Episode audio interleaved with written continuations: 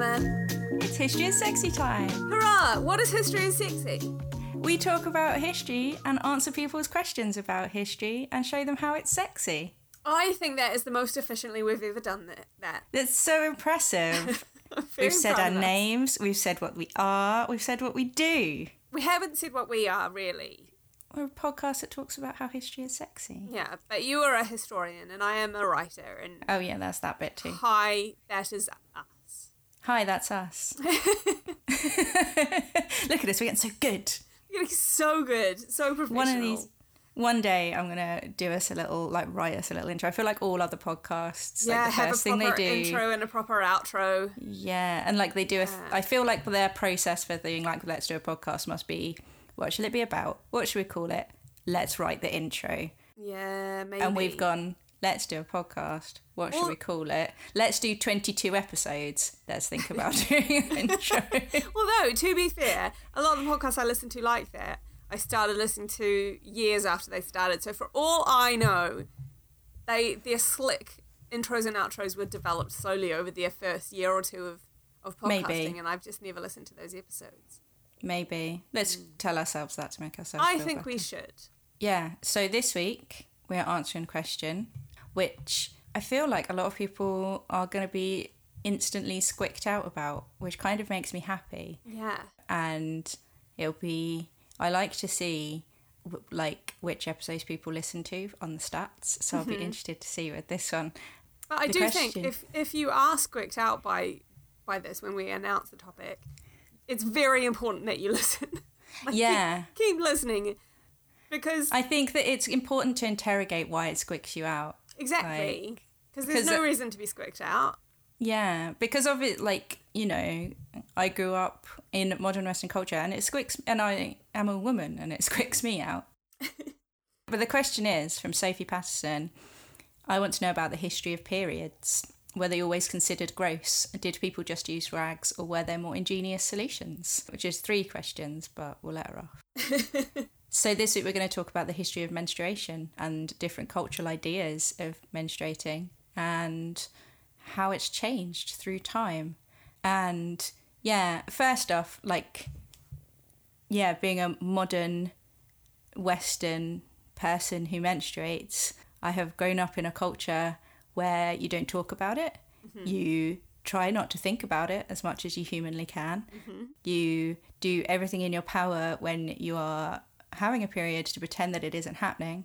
and where all advertising and cultural conversations about it are either, oh my god, this is so gross, aka as in like super bad, for example, which is a, a film that I've watched again recently and was like, wow, these people, it's like they've never met a woman. Yeah. Uh, it's like they've never heard of blood. like they've never actually, like they never had any sex education about what periods are at all, like, or how it works. Yeah. And all advertising about it is basically like, do you want to pretend that you're not having a period and not think about it at all? Yeah. Then this is the product for you. And also, we're going to pretend that periods aren't real by using this handy blue liquid instead of Yeah, something that looks gonna- anything like what periods actually look like. It's a clean, sanitized thing that is medical and, and over there, and is Yeah. like you don't, and you can wear your as many white trousers as you like and jump in the air. Mm-hmm, So, like because of that, and because any there is no cultural discussion around it that isn't like this is disgusting, let's get it over and done with, or like just get on the pill or get on the implant now, or just don't have them. You just I don't mean, have to have them the anymore. implant doesn't Like- necessarily stop them. Sometimes it just makes them come all the time. It does. just yes. on a very I know a couple of schedule. people.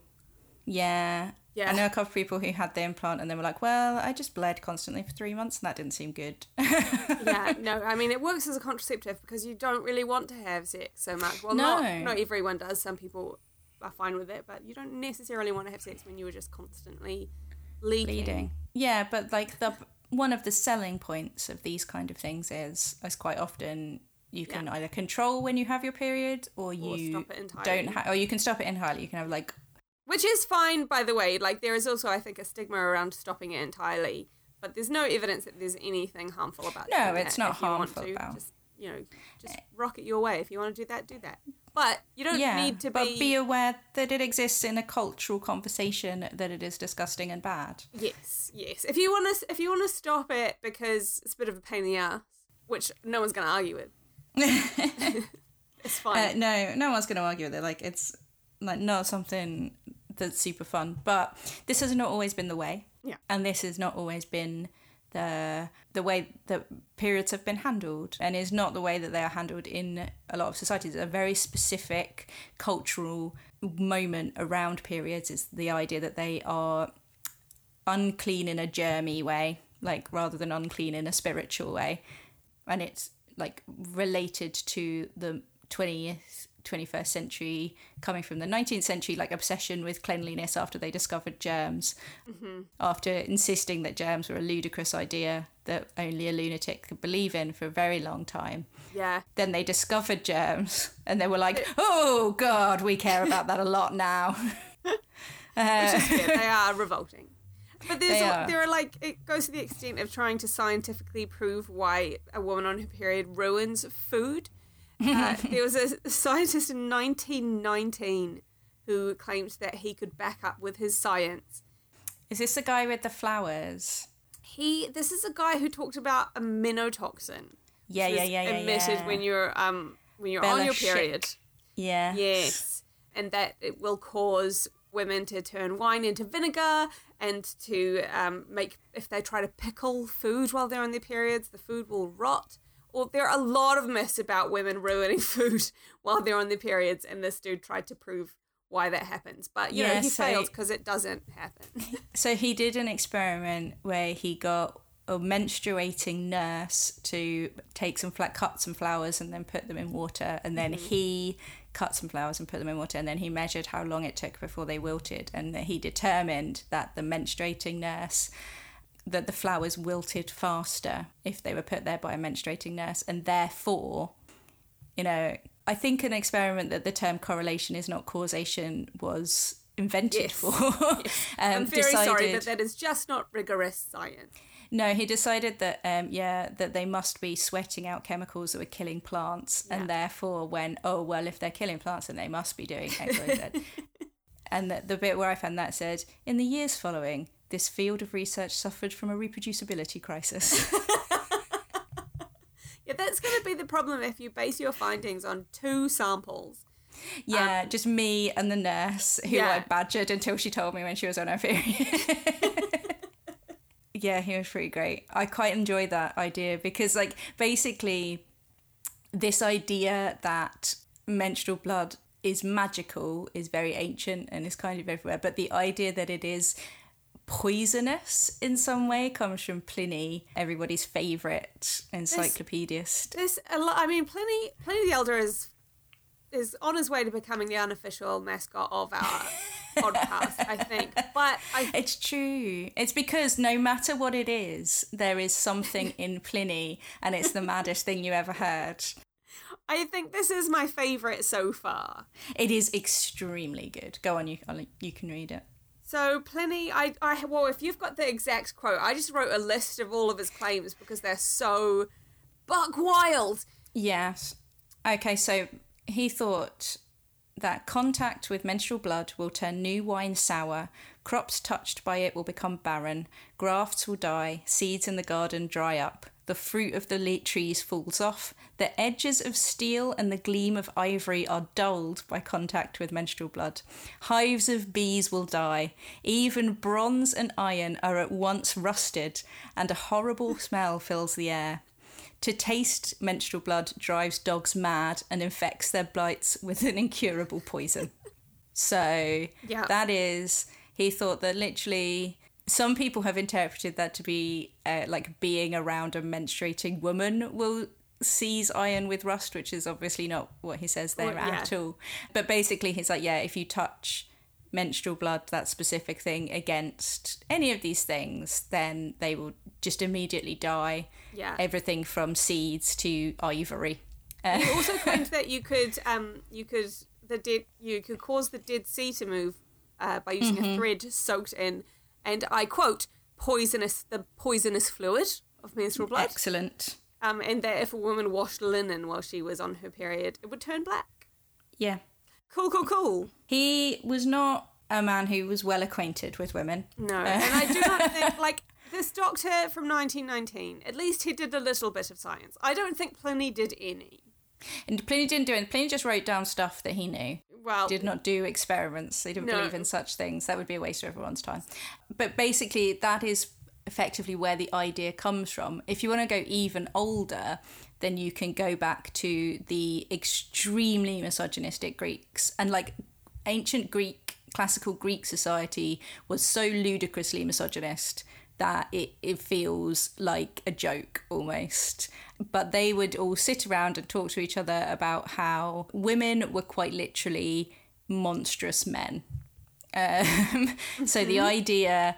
So Aristotle, for example, when he wrote about the nature of man, he wrote that women were monsters deviating from the generic human type, mutilated males, and a deformity of the ordinary course of nature.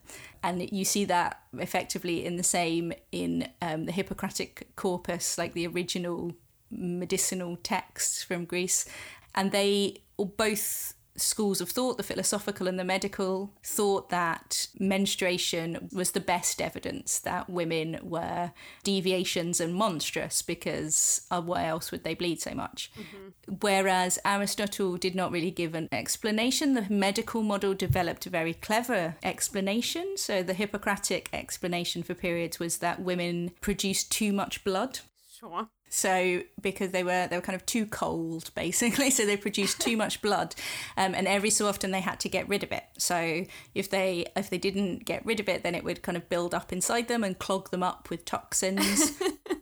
And that they that would be that you would have to let it out some other way, and this is this kind of perfectly aligns with the idea that the, the Humours model of I don't know if you know the Humours model, like the four black bile, Yeah. green, yeah, yellow bile, whatever, and that you have to keep and- yeah, and you have to keep them in balance. So every so often, when you had something, they would let blood in order to balance out again. Mm-hmm. So they thought that this was just the body doing its own bloodletting. But it was proof that women were both inferior and kind of monstrous because, one, if you can't control blood coming out of your body, then what kind of fucking useless human are you? you can't even produce the right amount of blood. Like, why are you even bothering being alive? Yeah, I mean, we're judging the ancient Greeks for thinking that, but we, you and I both know that there are men on Reddit who also think you can control your. Of course they do. Yes, they do. yes, they do. Um, and I'm sure that they also think that if you can't be bothered to control it, then you may as well just die. Yeah. Uh, but yeah, so they they that they thought that, and then they also thought there was like a kind of cleansing thing because it would also get rid of kind of toxins from your body as well. So they thought it was a generally healthful thing. It wasn't an evidence of, of like it was good for the body, and if you didn't, they also thought that you pretty much started at 14, and if you hadn't started at 14, then something was wrong with you. Mm-hmm. So, because otherwise, like, like things would start to clog up in there. So, they didn't think that it was unhealthy, they just thought that it was proof that women were monsters. so, fine, but could you try to not just be a man? Yeah. Which is, to be fair, not enormously far away from the pretend your period isn't happening. Can't you just be more like a man? Yeah. Uh, my, I don't have to worry about my body bleeding all the time, and I can go to work. Why don't you hide your menstruation and stop pretending that you're different? Women can do anything men can do backwards and in heels while bleeding from the vagina. Exactly. And could you not talk about it? Yeah. Yeah. Just shut up about it and get it done.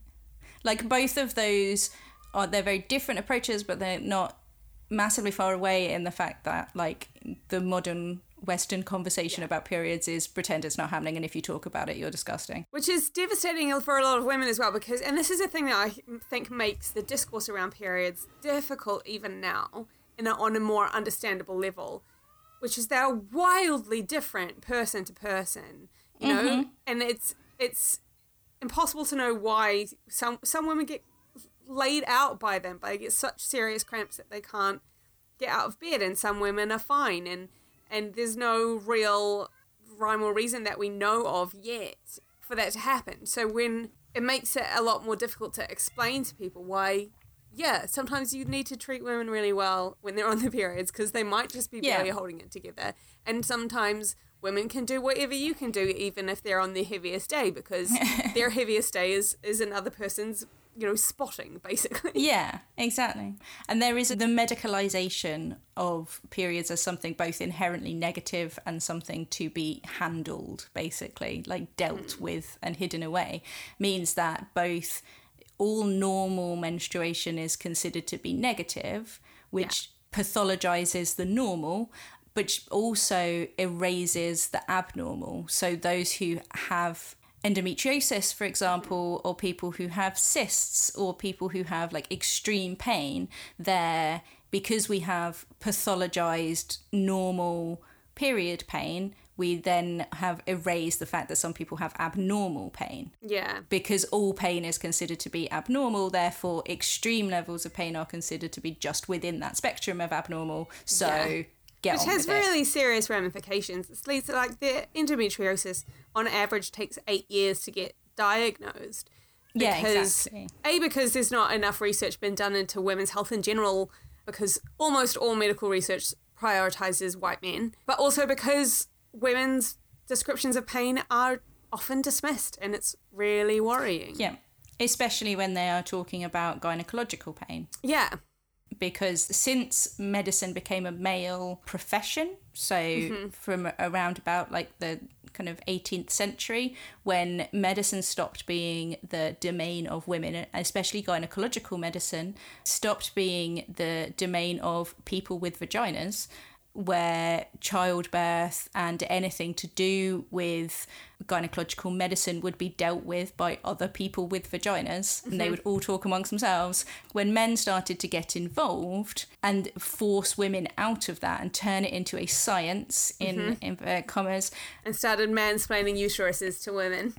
Exactly, and started mansplaining uteruses, uteruses to people who have them, started to say, well, we've decided what is normal and we don't really care what you say. and so gynecological medicine still is kind of within this model of m- masculinized medicine mm-hmm. whereby women's voices are not considered to be important and it's largely because gynecological medicine for many thousands of years was just something that women talked about amongst themselves Yeah. and so that men were never engaged in this conversation. And this is one of the things that makes looking at menstruation throughout history and even menstruation in different cultures quite challenging because history has primarily been written by men and men didn't ask and women Yeah. didn't tell. So they just never wrote it down. Uh, and if they did, they wrote down something so fucking mad that it was like it's almost like wandering wombs and all the rest of it that it's like not even worth talking about. Yeah. like because they just say something completely deranged. But i've developed an interesting so i'm going to call my own theory interesting. I've developed a vague theory. Uh, i'm not going to say it's interesting. It's interesting to me through doing the research for this that that this is a a product of urbanization to a certain extent. Because when you have rural communities or tribal communities even like small communities where everybody knows each other of like a few hundred people you often have taboos around menstruation that mean that everybody has to know when someone is menstruating. Mm-hmm. So things like certain cultures will have menstruating huts where women go because when they're menstruating or like a husband whose wife is menstruating is not allowed to go hunting for example amongst the habe people in mm-hmm. sudan and things like that. But that requires everybody to know Yeah. like everybody to know that i'm on my period for example. And the same with things like orthodox jewish women who are separated during menstruation and have to use different cutlery and different plates and things like that it means that everybody in the family knows that they're on their period because they're using the special plates now It's biblical there. It goes right back to Leviticus. yes The most boring part of the Bible, where Moses laid down all of the rules for um, the Israelites who had just escaped from Egypt. i disagree with you that it's the most boring part because it has all of the good rules about skincare It has a lot of rules about, yeah, skincare and infections and all of this. it is, it also has how to deal with mold in your house yeah, this it's really It's my favorite it's bit of the whole Bible. Okay, it's fascinating on some levels, but there's absolutely nothing happening. It's just a one Okay, man there's no listing a whole lot of I'll rules that, that, he claims God has told him. But um, one of the rules is that if a woman has her period, she is unclean for seven days, exactly seven days, no more, no less, um, Mm-hmm. n- no matter the woman and no matter what her actual cycle is. And that anything or anyone she touches will also be unclean, and that then anything that they touch or anyone they touch will be unclean in a always constantly expanding spiral of uncleanliness. And so if you touch someone who is on her period, you have to wash yourself and wash the clothes that you were wearing, and then once the evening has come, you will be clean again. You have to live through the whole day unclean and wash everything that, that you were wearing. A man who has sex with a woman on her period will be unclean for seven days himself. Yep. Um, and then after this woman has has waited through her designated seven day period, again arbitrarily assigned seven days. That's how long you're allowed to have a period for. Then the next day she takes two pigeon, pigeons to a priest, one as a sin offering and one as a burnt offering, so that she can atone for the sin of having had a period. Yes, and that comes from taboos around sexuality in general. So you would also have to do the same after childbirth. Men have to do the mm-hmm. same after ejaculation. With childbirth as well, you're unclean for much longer. You're unclean for 40 days if you gave birth to a boy, and for 80 Yeah. if you gave birth to a girl. and like if you have touched a dead body and things like that but that comes basically from the from genesis where they say that the punishment for eve for her sin of eating the apple is that she will suffer in childbirth and then that is linked to menstruation. But it does mean that everybody has to know because like it's not just a bath as well. When you have the bath like you have to go to the ritual bath the mikveh and have a mm-hmm. ritualized wash. Like it's quite a public thing. And so everybody kind of knows what your cycle is. Yeah, and when you are menstruating and when you're not menstruating because you are marked out in a way. Yeah, And it's only once you get into larger, more urban environments that the issues of men not knowing when women are menstruating and men not really knowing about what the fuck's going on start to um, come out because you can hide it away, if you know what I mean. And then it becomes something that women have to keep to themselves. It can be it can be a nice like there's um obviously if people are going to know about it and therefore there's going to be a stigma around you that's not so fun but in the quran it categorizes periods as an illness and just says you know what be aware that women are having a painful time and you should leave them alone and be nice to them Yeah. like great Be nice to them. yeah i would love And it explicitly says that women who are menstruating can't fast during Ramadan because it's bad for them. yeah And again, that's another thing that gets cast in a, in a very negative light, like as if like you can't fast during Ramadan. It's like yeah, but it's because they'll faint. Like yeah in like the same way that women who are feeling like people who are feeling ill can't fast during Ramadan. Like they're just, just you do it. It's a voluntary thing, you know. It's. I mean, it's very likely that if you're on your period, you won't be able to give blood. I've had friends turned down because Yeah. their their iron was low because they were Yeah, exactly. bleeding.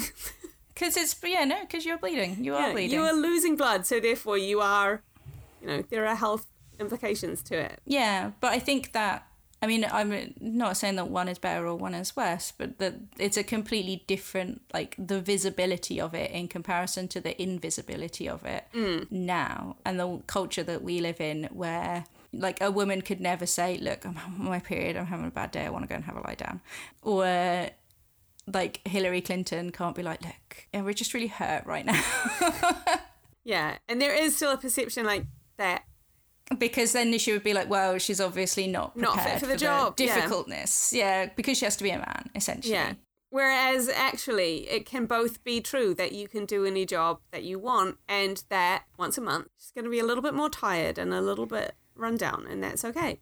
Yeah, but I developed that theory because I read loads of like different cultures around the world in time who have different odd little taboos around what magic they think periods or period blood or menstruating people can do, mm-hmm. which was quite fun. Like the Mae Enga of New Guinea think that if a man touches menstrual blood, they'll get sick, their blood will turn black, their skin will fall off, and then they'll die.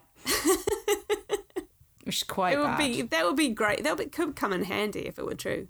So no period sex for them. No, no. Um, the Cherokee believed that it was that blood is a source of strength, and that Ah. Uh, women could destroy enemies using the strength of their Oh, I like it. blood. Yeah. Oh, that's a good one because so I also read loads of mad anthropologists from the 20th century who came up with reasons why they thought like theories why they thought that cultures came up with menstrual taboos because virtually every culture has menstrual taboos like there is something about it that is either shameful or unclean or magical or weird or that like marks the menstruating person out as as different and mm-hmm. something has to be done about it. Like virtually every culture says this is unusual. There were i did find a couple that didn't but they were marked as unusual for not doing so. And so anthropologists obviously love to come up with like Yeah.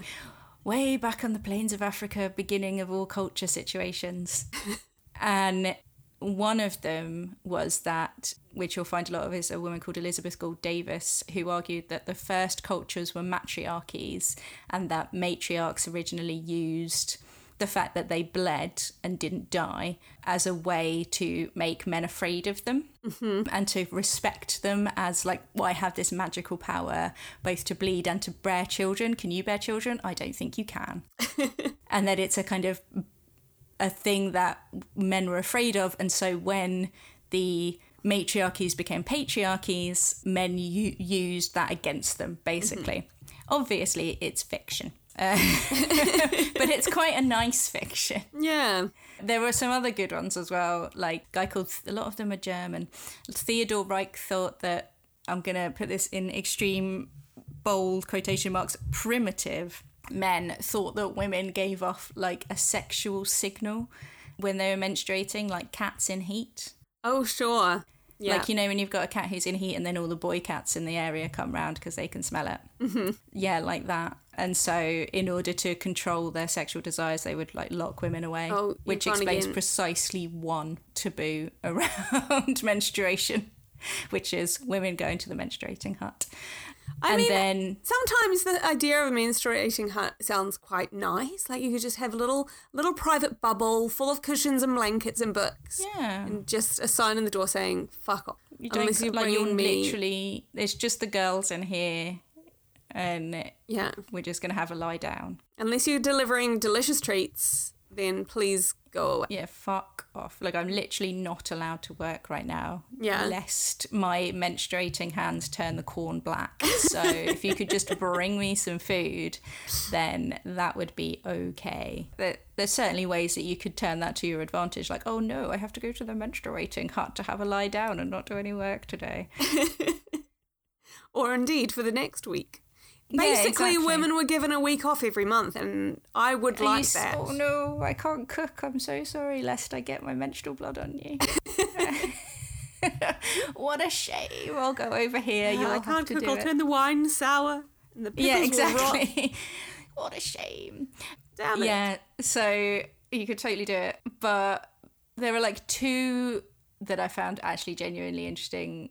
One was Mary Chadwick, who spoke about the fact that all of the taboos around menstruation are both have this kind of duality of cleanliness and uncleanliness in them, mm-hmm. whereby you are simultaneously kind of inviolate but also stained and you are you can't be touched because you are kind of in this state of uncleanliness but at the same time that kind of makes you holy and special in the same way mm-hmm. like you are at, at the same time polluted and like inviolate which is and like it marks you out in a way Yeah. that can be powerful and unpowerful at the same time Yeah. and I think it's that that's interesting- really important. There, there are also a lot of directly contradictory myths as well. So that idea that you are both unclean and holy kind of follows through in this old wives' table superstitious way. Like there are claims that it could cure leprosy, and there are also claims that it would cause it Yeah, because. I mean, obviously, it can't do either. because it's powerful in some way. Yeah, obviously, unfortunately. This mysterious, strange power, which may be either good or bad, and we don't really know. And it's both like, yeah, it can be used as a protection and like, because some people use it as like a love potion or as a cure for something or like an Yeah. offering to the gods or protection against evil demons. It's like it has this magical power, which is powerful in almost all cultures. Like if when I was on my period, I could turn wine sour and turn iron to rust, I would be a literal witch, and that would be amazing. Yeah. Like he is giving the female body such an enormous amount of power uh, that he thinks lives inside the female, like inside the womb, is amazing. Like, yeah. I would love that. I would love to be able to just command the hail. And in the same way that, like, all of these rural things, like taboos, you know, you can't touch a menstruating woman unless you then become visible to game and can't shoot them. Like, if you're going hunting, like some Eskimo people think, and things like that. That's a cool power. That's like thinking that women are literally magical, and that's kind of great. So Yeah. it is this like real strong tension between being enormously powerful and holy and magical and also being terrifying and not disgusting particularly. Because that idea of like germy cleanliness and disgust is something quite different and that's like mm. our one. The other one was the idea that men saw and probably women as well and there are certainly trends of people who still think this that it is a cosmic mystical powerful thing that no one could control in the same way that the phases of the moon and the movements of the stars and the moving of the tides is a mystical powerful thing that they can't con- that no one can control and you just have to work within. And mm. therefore if it is something that needs to be kind of carefully handled in the way that you carefully handle something like the tides or the moving of the stars. Like you have to track it you have to look after it. You Yeah. have to know when someone's going through it because it's quite frightening in a way if you don't know. And it's not until well into the 1920s that people worked out that hormones were a thing. Like literally the 1920s they were like so guys i've come up with this thing called hormones. You do have to feel sorry for every woman who lived before that because those days where you're like, why am I crying about that tree? And then, you know, two days later, They didn't you, have you clue realise to why. tell They didn't have clue. Yeah. You know, they couldn't log their cycle. They had no idea what was going on. Exactly. But that, yeah, and it was just something that happened. And it was probably something like all of a sudden, one day, you're having a bleed. Although, and also, so this is the other thing that I think is really important to think about when you're thinking about menstruation in the past, is that it, with, it just wasn't as often or as probably as heavy as it was uh, as, as we have them because we in the modern industrialized west have incredible diets Yeah. we have we're protected from disease and we don't have that many babies and so we start our periods much earlier like 11 12 when it would be kind of 14 15 16 probably in the past We're less likely to be malnourished. Yes i mean that we're much less likely to be malnourished. We're much less likely to have the menopause early. So Yeah. it's likely that women would go through the menopause much earlier possibly in their 40s rather than in their 50s so immediately that is like that's the beginning and end of menstruating is longer for us. Um, and also quite possibly because of again our incredibly good diets which is known to be linked to the menstruation we probably have much heavier periods than women did in the past. So it's quite possible that theirs would not be as much of an issue as it is for us. Like everyone remembers from sex education when they're like, you will lose about a teacup, um, and that's about the average. And some people have much heavier than that now, and some people have lighter. But it's probable that in the past, the majority would be on the lighter end. Yeah. But it is one of those things that, like, we can speculate about, but again, no one was writing this down back then. No one was writing it down, unfortunately. So, Which brings us to the like the next part of the question, really, which is how did people deal with it in the past? which is a difficult question because again, nobody really wrote it down. But there are a few people who have made it their business to in, to deal with it. So Sara Read is a early modern historian who has dedicated her career to menstruation in the past mm-hmm. and how people literally how did people deal with it? How did they experience it? When was it more likely? How did people talk about it? Did they talk about it at all? She quite strongly believes that periods were probably shorter and lighter in the past. Mm-hmm. And that Helen King is really good on ancient menstruation, and she's particularly very good at debunking shit that you find in newspapers. so, like, because if you Google this, then you will come up which obviously I did, then you will come up with loads of articles that are like, how did the ancients deal with their periods? And they will tell you really awful things like this weird thing that, that the ancient Greeks would use sticks covered, like wrapped around with lint as tampons. This just wouldn't be effective. It wouldn't be effective. It wouldn't be comfortable, Janina. Like, no one's popping a stick up there. And they'd be no. like, well, I shall get on with my day to day activities now. Nope. That's no. going to be very uncomfortable, very ineffective, and very likely to cause infection. Yes. I think that that comes from a medical text which has lint soaked in something that I now can't remember and then wrapped around a stick and then popped up there briefly as a as a way of encouraging fertilization. Hmm. But sure. there is no evidence that they were popping things up there in order to soak the the blood up. And there's you're also in the same article, and they all seem to repeat the same shit. Like I think they just get them all off of each other. I think they do. Because none of all of them say historians say, and then Helen King's like, no historian has ever said that. uh, basically, they also talk about papyrus tampons, so that women would soak papyrus eh, and then again pop it up there, or wool up there. And yeah, no, we wouldn't necessarily have evidence of it either, but all of the evidence that we have, where people like the vague references that we can peel out of stuff, do like nobody is talking anything about putting things up there. Tampons seem to be a very, very, very, very modern invention. Mm-hmm. And my God, Janina, they are so problematic. The history of tampons, in and of itself, is a world of like, holy shit.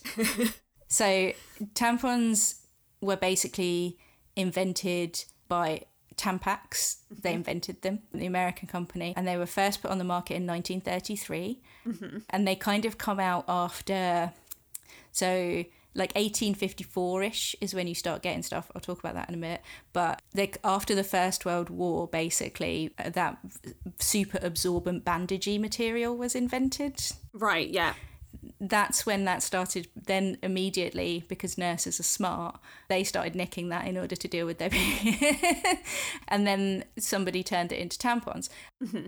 so that goes on and then in 1978 so literally 45 years later somebody mm-hmm. was like have you ever noticed that a lot of women who use tampons die of toxic shock syndrome? And everyone was like huh so they do. Funny that. Interesting. And like yeah, and so because we all know that you get like the thing about toxic shock syndrome when you get your when you buy your Tampax yeah, or whatever. It's, it's, all in the leaflet. It's all in the leaflet that literally nobody reads because they tell you about it in sex education. You go, oh, that sounds horrible. And then they go, oh, nobody ever get it, so it's all right.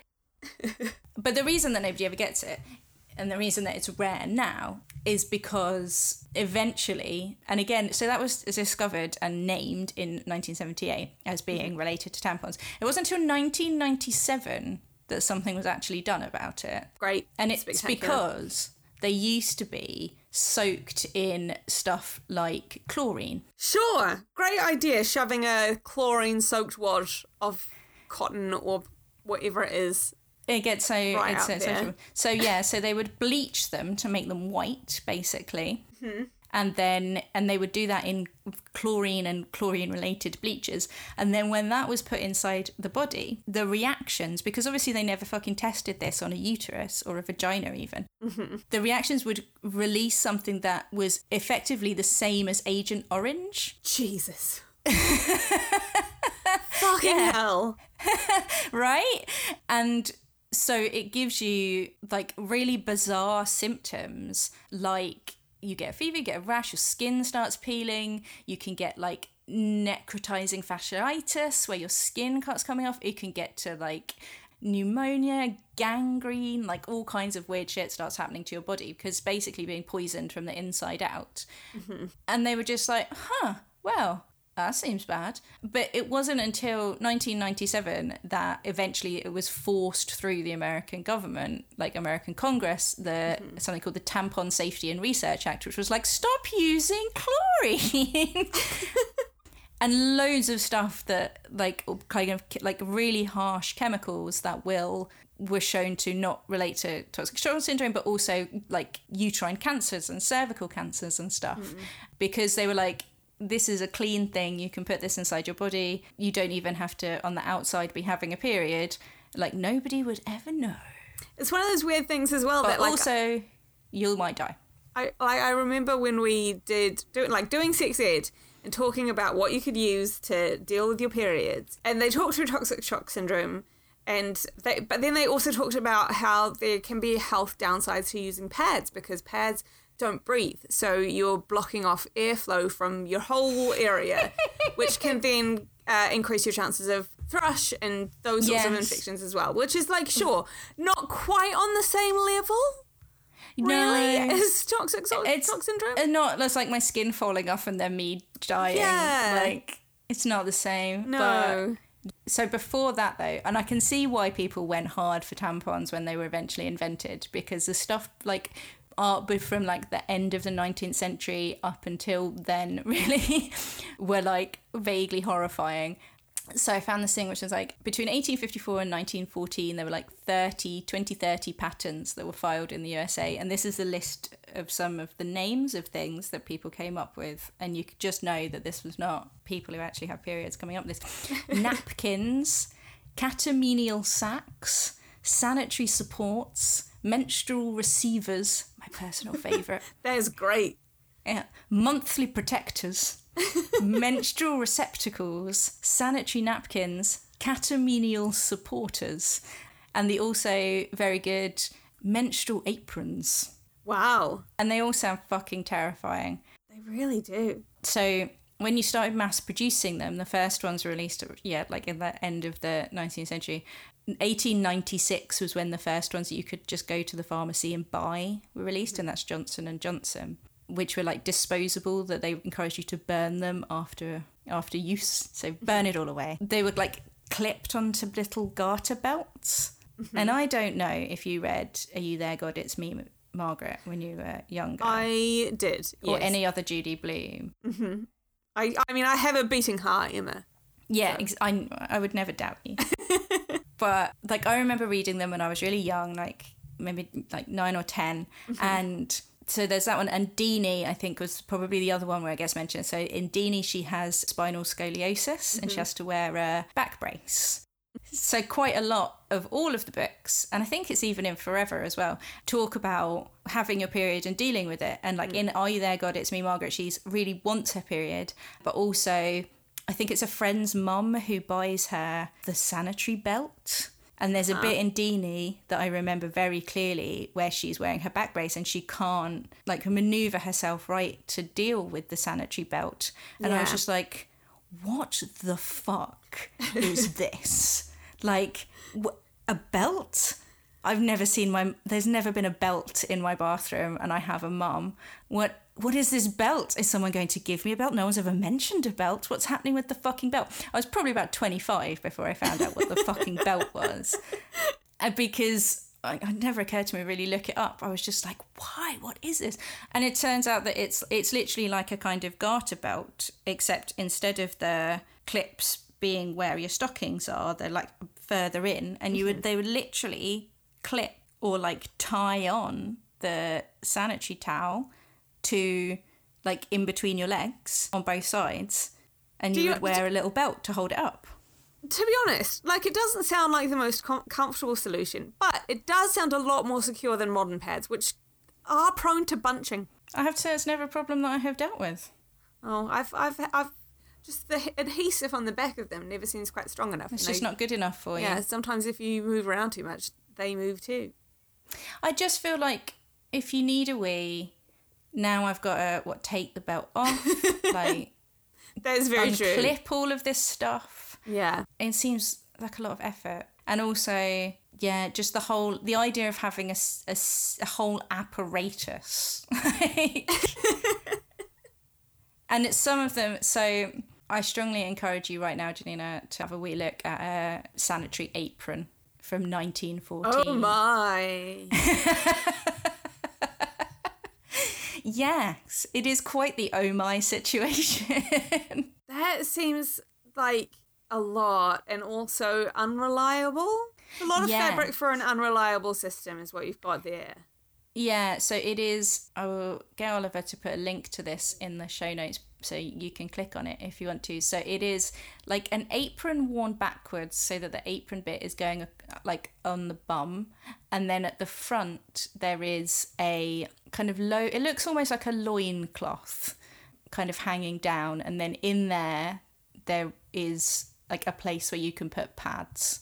I mean, the one there is no situation where you're hiding this the fact that you're wearing this from any human being unless you're wearing 200 skirts over the top. Mm-hmm. Although interestingly, one of the links, so this website appears from B from about 1992, but it says that these were particularly popular among African Americans, black women, because mm-hmm. black women tend to have heavier periods, and so the clippy models were, were not enough, and so this was something like this is a much more heavy duty situation. More robust. Yeah, and you can the ministry ministry the Museum of Menstruation has a lot. It's an absolute nightmare to try to maneuver, but you can see now what they look like, what these belts looked like. Mm-hmm. Like there's disposable belts and there's different ones, and you have to kind of go through the whole thing. But it is interesting to see how all these different ways that people kind of dealt with it. It's mostly 20th century, but it does have some other stuff. If you can navigate all of the links and the different colours, then you can see all of the different ways in which women in the 20th and uh, kind of going back to the 19th century dealt with periods. Yeah. And there are, like, there are some Norwegian pads, apparently from the 19th century, that really are similar to some of the environmentally friendly products that you can get now, like basically things with a loop for a button that work Mm-hmm. the same way as disposable pads, except that you just wash them in between Yeah. instead of throwing them away. And I, you know, you can go on Etsy right now and you'll find a million washable pads. And I know people Yeah. who use washable pads. And I know plenty of women who use moon cups, which is I use Moon Cup. the. There you go. like- you see? Yeah. It is one of those things as well, like that I've been thinking about as we've sort of discussed these kind of, you know, on a different scale of terrifying solutions. That does make me think a bit because I thought moon cups were terrifying until I tried one. and I was like, this is the most convenient thing ever because I never have to remember to take anything with There me. I just, if, I, Yeah. and like, if they're not, if I'm worried that my period's about to start, I could just shove one in and it's not going to hurt me. Whereas tampons you can't do that with because they dry out. They'll dry out the inside Mm-hmm. of your vagina. It's not a good idea. And pads are, you know, not not really comfortable enough for that to be worth it. So there Yeah. are a lot of things that you, when you hear about them, you're like, oh, but maybe it's not as bad as we think. Yeah. And like, you know, probably women who are walking around wearing towels and like belts and things like that. I think the general theory from people like Sara Read is that pads are what women would use in, and depending on what the kind of cultural undergarment situation was would depend on how it was attached. So um, she thinks that early modern women particularly would probably connect them to a girdle if they wore a girdle. So it would connect to that or you could even just kind of tie some linen around you or some cloth around you and potentially they're in the bible so you might have heard them clouts do you know mm-hmm. clouts I know clouts.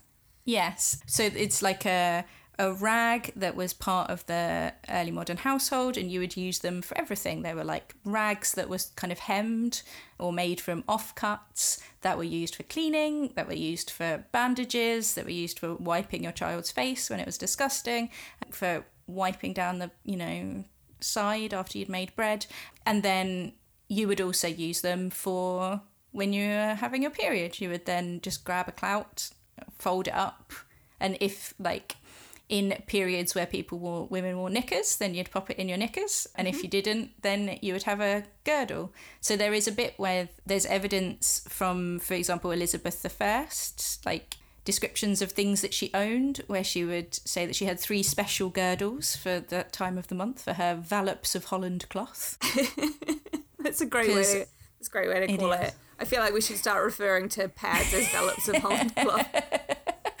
I'm just going to boot styling for some vallops of Holland cloth. Could you pick me up some vallops of Holland cloth on your way home? Yeah, and they are referred to in various ways. There's a, a, story from the Middle Ages about the Greek philosopher Hypatia getting into an argument with someone and pulling out her clout, her menstrual cloth, and throwing it at someone for reasons that are unclear.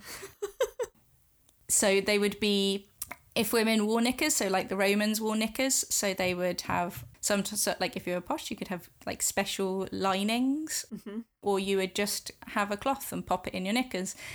Women of the middle ages probably didn't. So and they, they didn't really wear knickers but they wore girdles and they wore corsets and things like that. So you could kind of tuck it up into the corset because obviously that comes down quite low Mm-mm. So you can kind of tuck it up into there and that'll hold it in, or pin it to your corset or your girdle or whatever you're wearing underneath to mm-hmm give you a nice shape or whatever, or pin it to whatever you're wearing, or just tie it around your waist.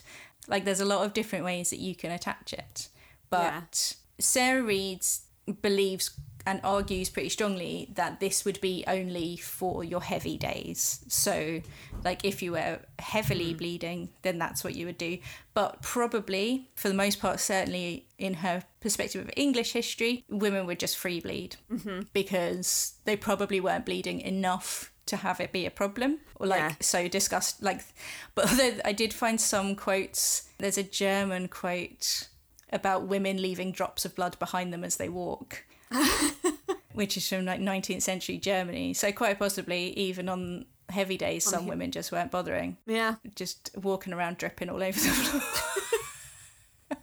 which is i think in any culture disgusting yeah, it's not great. It's not. Like, just don't get your bodily fluids on stuff. Like, be polite, yeah. if nothing else. Yeah, because I mean, free bleeding on a light day might be fine. Like, it might never be heavy enough to actually move past your labia, and it will just come out when you pee and yeah, and be washed away. But if if it's at if it's at the point where it's running down your legs, then maybe then just have annoying. some sort of stopgap. Yeah, there were. I did find one thing that was like, you know, that quote about Elizabeth I having a bath once a month, whether she needed it or not. Mm-hmm. That that might be related to less to general cleanliness and more to specific menstruation related cleanliness. Yeah, or also is, hot water helping with some muscle relaxing. Yeah. Needs. But also, I have to say, I have not cut this is purely off the top of my head. But I feel like in eras where women wore corsets, heavy corsets, that mm. that was possibly not doing delightful things to their innards. Yeah, it's very possible that, may that well could... have affected their menstruation. Yeah, because there's certainly evidence that well, one they would faint all the fucking time, and two that it would like move their internal organs around. They don't do good things to the kidneys, so I can't imagine that they do great things to the ovaries either. Yeah. Yeah, but now era that we live in now is I think allows you to have a period and not tell anybody what you're doing about it. Yeah. Which is nice. It is nice to have the option, but it's come at the cost of now mentioning it is seen as weird and yeah and people acting like because i strongly suspect that even for people who have periods that if they open this and listen to the first five minutes, they were just like, ooh. And I suspect that like a lot of the time that you're listening to it, you're just like, oh, this is so gross, even though I have one yeah. or I had one, or but we will all sit around and listen to men talking about their poo as it's the funniest thing in the fucking world. Yeah. And a poo will give you cholera and menstrual blood will not. No. Menstrual blood will do basically nothing. Why do I have to listen or read about men talking about poo all the time mm. in all comedies and all like even just like men if they're left alone for 30 seconds will call other men in to look at their horrible poos. Like yeah. like this is t- this is not very nice. A friend and- of mine once took a photo of a poo he was particularly proud of on his wife's phone and then texted it to his entire family from her phone. You see, this is what I'm talking about. but yeah, like, one mention of periods and everyone freaks out. Exactly. Even like one mention of periods and you want to fall over and die. Yeah. And it's a shame because menstrual blood is because of its purpose, which is obviously to pass nutrients to a growing fetus. It's yeah. really high in nutrients. It's very yeah. good plant food. If you're collecting it, if you're there using you a menstrual cup, you can put you can add your blood to you know your the water when you water your plants will be really good for them apparently I because it's got yeah it's got loads of good shit in it. A little bit of me is like I wish that people thought that I was more magical and powerful. so magical and powerful that I had to be put in a special hut Me rather too. than this is the most disgusting thing I've ever heard. Do you want to see a picture of my poo? Uh-huh. I'm not saying anyone got a better deal out of it. I just No, feel like there the are pros pros, and cons. of that one were also quite good. Yeah. Uh, There are pros and cons to all of these uh, tapes. There are pros and cons, and obviously one of the major cons is that once like you start introducing things, like once things start to industrialize and urbanize, and you start saying, well, now we go to school all of the time, for example, if you've got women or people who have periods who are not allowed to come to school for one week a month, then then that's problematic Yes. And so these like those kind of, of taboos and traditions only really work as a non-problematic thing when you've not got industrial structures Yeah. for large populations once you have industrial urban structures or or things which are designed for large populations rather than small populations And it's uh, then it becomes for, difficult for capitalist populations because segregates. capitalism Yes, is exactly. built around the idea that you work for a set amount of time, whether or not there's work to, to be done. So yes if you are unavailable, yeah, it doesn't. like uh, during these times we do this thing Yeah, and if you can't do this thing during this time then you that's it like we're not going to change the system for you you have to fit into the system when really, if we adopted the idea that that you get week in a hut every month. and we just shared it around and just had this thing that everyone works three weeks out the month and then you get a week off. I reckon it would I reckon it would be very good for society in general. i think it would be very good for everyone's mental health Yeah. and men could have one too like Yeah, completely. Don't make it gender specific. Just everyone. It's- everyone yeah, works it's three weeks out of every four, and on your fourth week, if you if you need to be at home with serious cramps, then you can be, and if you don't, then you can just have a nap anyway, because you know what, you deserve it. You deserve a week of know. naps. Everyone's welcome in the hut. Men who have periods are welcome in the hut. Non-binary people welcome in the hut. Everyone's welcome in the week off hut. Yeah. It's great. And I do, yeah, I did, this did make me think a lot about how we, I don't know, it made me kind of mad about, about like the way that I am expected to conform my body as a menstruating body to basically pretend that it's not and Yeah. pretend that it is abnormal in some way because the default person is a man. Yeah, exactly. And you've got to push yourself into a masculine mold in order to survive in the world, and that means denying certain facts about your own feminine body. Yeah, and I do feel like a lot of cultures which have what we now call taboos around it, where at least saying this is a thing that happens and this is a thing that we deal with. Yeah. Like and women have this role and for better or for worse. At least it's acknowledging that it happens and that we're not just pretending that it doesn't. Yeah, Yeah. Anyway, I think that's the answer to the question. I think it is. Does that Yeah. answer the question as far as you think? Uh, you know, periods have always existed, and we've always been They have weird always about them. Existed. Uh, One of the books that I read, and I can't remember, I think it might have been, there's one called The Curse, A Cultural History of Menstruation. I think it might have been that one. Mm-hmm. Argued, it opened with the sentence, menstruation is inherently democratic. And I was like, yes, it is. like, pretty much, like, unless you're starving or unless you're taking something to stop them, or like, there has never been a time when people haven't been having them. Yeah. And it is something that unites all people with uteruses. Yeah, they're not great. So, yeah. They're not fun, but you know, they're no big deal. happen. Also, It's natural. it is natural. It's part of being human. Um, we're really the only peop- only animals that have them. Yeah, which is a little And- bit of a joke on us. Like I, I did, I remember learning somewhere about you know there are mammals who feed their fetuses with circulating blood, so they never have periods because they never Ah. they never build up a uterine lining because Mm-hmm. they just they just use blood that's circulating. And I, I'm not gonna lie, that was annoying to learn. Like, why couldn't we do that? well, I feel like the options are because the other option is like going into heat, really, and no one wants that. That would get in the way more. Uh, I did read a book called Blood Relations, Menstruation, and the Origins of Culture, where the basic argument was that it was written by a man, obviously. The basic argument was that evolutionarily, it evolved, menstruation evolved in order to kind of trick men, in order to, so that men would never really know when you were in, in heat and therefore when you were fertile. Uh, It's because they would never know when was your most fertile period and they would never it was kind of to be honest a bit predicated on the idea that you'd never tell them when you were having a period and Sure. therefore they would have to stick around and try and impregnate you loads and loads and loads sure. and that would disincentivize them having multiple female partners so whereas like dogs and cats and monkeys and stuff they're like i know that that dog cat monkey is in heat and is therefore fertile so i'm going to go i just need to do it once and she'll probably be pregnant Yeah. with women was kind of it was very much women are secretive things with secretive things inside themselves and they Uh-huh. deliberately they secretively don't tell men when they are fertile so that men will stick Thereby, around thereby forcing them in to have more sex. yeah, but then it also had like a whole chapter on the thing about synchronizing periods, which I believe is a myth. Yeah, I mean, I've heard a lot that it's a myth, but I've also had it happen, so I don't, I don't know where I stand on that. Like, I went to drama school, which meant I basically spent twelve hours a day with the same women for three years, and we synced up immediately, the Immediately. whole Well, year. Maybe it's not a myth, but he had a whole chapter on that and was basically like women's period sync so because that made a man who's around a load of women will never know which one is fertile and it- he will not be incentivized to have sex with all the other ones so it was very good secretive women with their secretive bits That is excellent. but yeah so that's the answer to that question Yeah, so secretive so secretive. Periods have You know. always existed. Women are secretive and mysterious. There's no understanding them. men just want to fuck everything the Yeah, end and we've been made uncomfortable for the years.